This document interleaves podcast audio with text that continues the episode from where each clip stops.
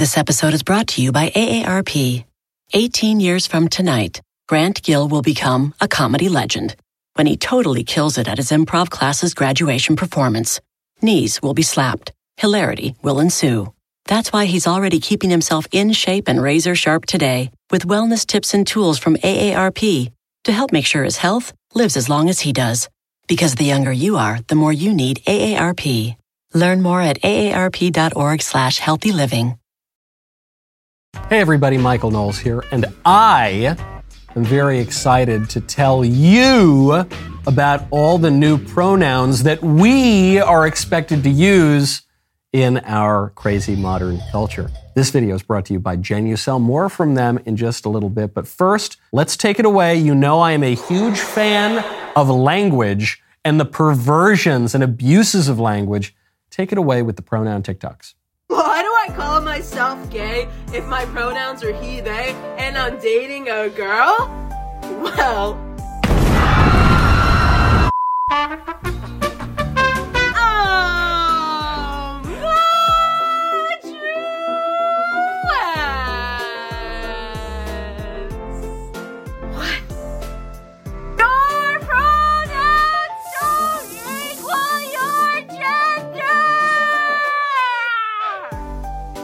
That louder for y'all in the back if you want me to, too. you can identify as any gender you want and use whatever pronouns make you feel most comfortable.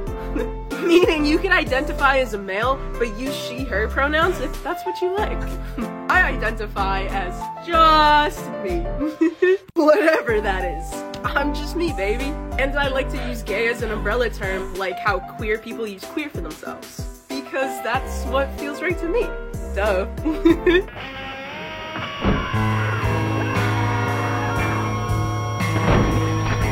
This is my favorite one I've ever seen from the whole rainbow LGBT thing because it's the logical conclusion of it or the illogical conclusion, but it does flow naturally from their premises, which is if your identity does not need to be in all ways tethered to reality, then it doesn't need to be in any way tethered to reality.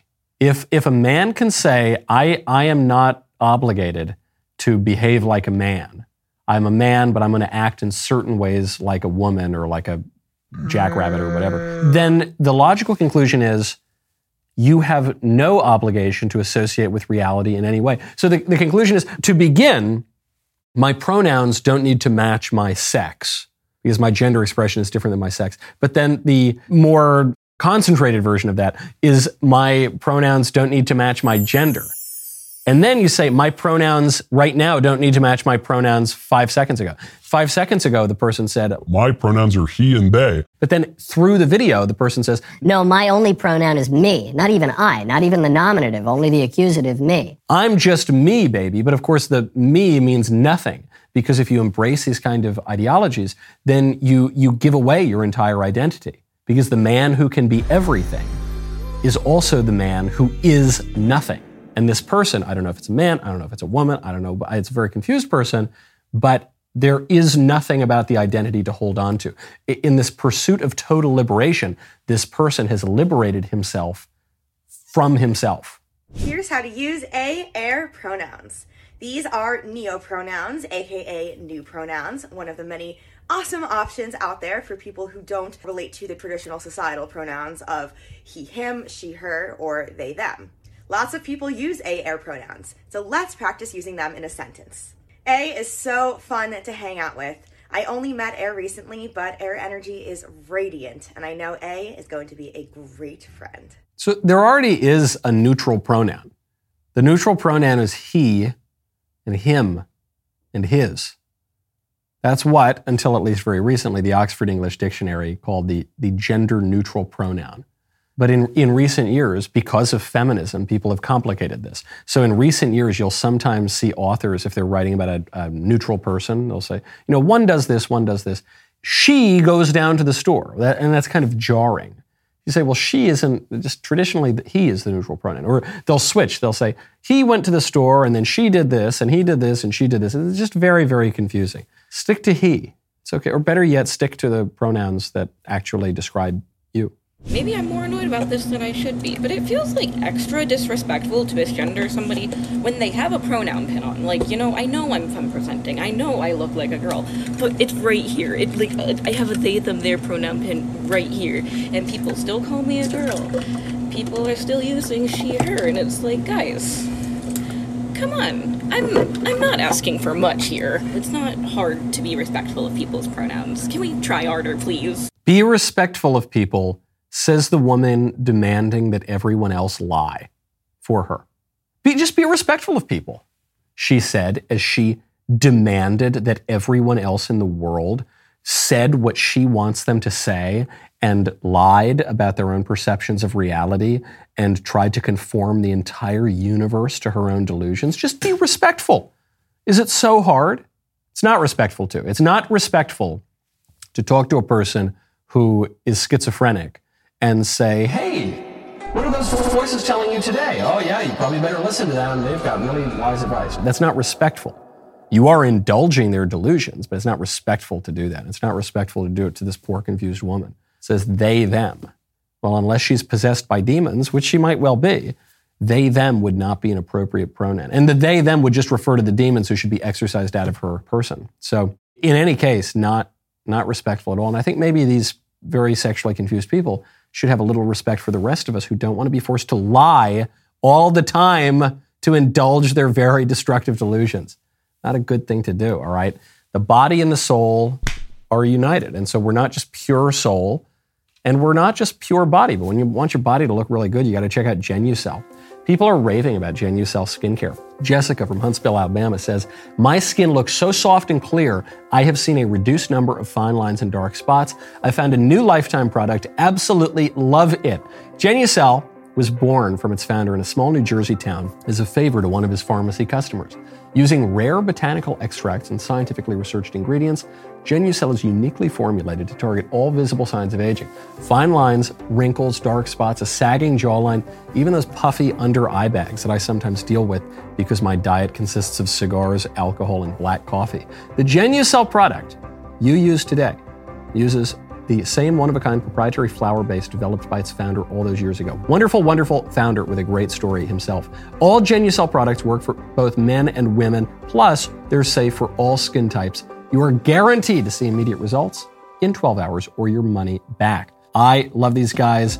Even with a hard case like my under eye bags, uh, Genucel does an absolutely great job. Try Genucel's most popular package for 70% off at genucel.com slash Knowles, K-N-O-W-L-E-S. Join millions of happy customers who have already fallen in love with the results. Plus, for a limited time, get Genucel's probiotic extract infused moisturizer free with every most popular package. Subscribing get a complimentary bonus box, genucel.com slash Knowles, genucel.com slash Knowles. Let's keep going. I'm glad you asked. Let's talk about it. So, tri-gender and the way you identify in it can be very heavily based on your culture and your cultural background. Not very based, if you ask me. For example, I know in Hawaiian culture, um, there are three genders. There's a third gender. Uh, I forget what it's called, I'm sorry, but if you happen to be Native Hawaiian, you could identify as that third gender and then man and woman. Or if you happen to be, you know, from Native Hawaiian background and and on the other side you have a different background that also has a third gender, you can identify as those two non binary genders. And then take your pick if you want man or woman or a, not even another non binary gender. But all in all, it comes from your cultural background. So for me, I come from a very heavy Dutch background and American background. So for me, it's more based on if there's man on one side, woman on the other, and non binary is somewhere in the middle, and then I take up that whole area, the whole bar there.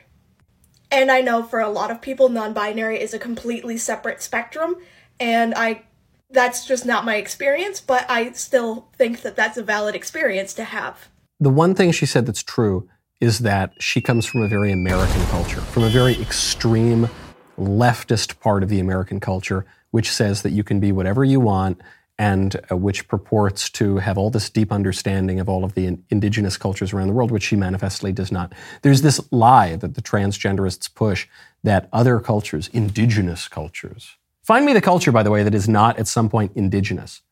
Aren't all cultures indigenous at some point in time, at the very least? She says certain indigenous cultures, like the Hawaiians and the this people and the that people, they have this concept of a third gender or the two spirited gender. And it's just totally bonkers. It's made up. It's not real.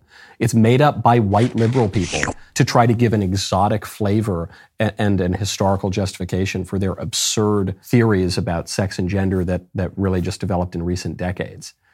And, and then this woman says, Well, I'm somewhere in the middle because I come from this culture and I know there's this spectrum and that. And she's dressed up in a way that is not conducive to flourishing. And I, I don't know about this woman's uh, different psychological difficulties.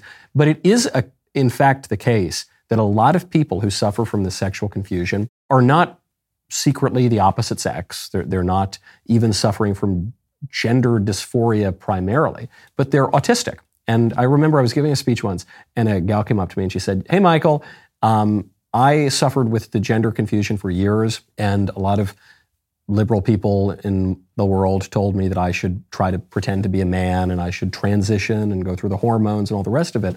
But fortunately, I had a good, solid family, good, solid church that I was a member of. And uh, finally, I was just recently diagnosed with autism.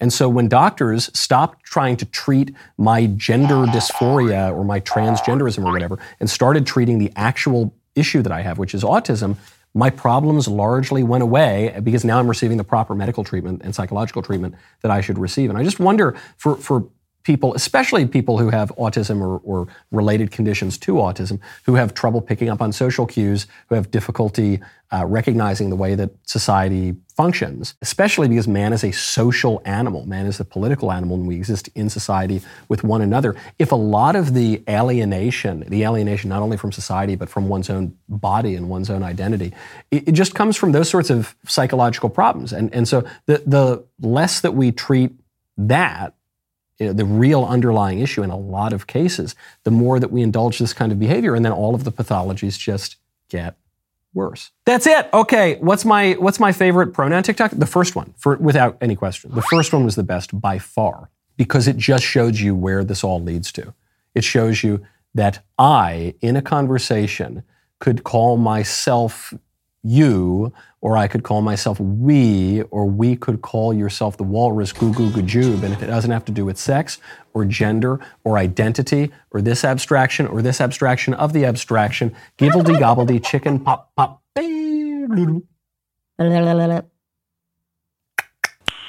No. That's the conclusion. The conclusion is just chaos and cacophony. See you next time.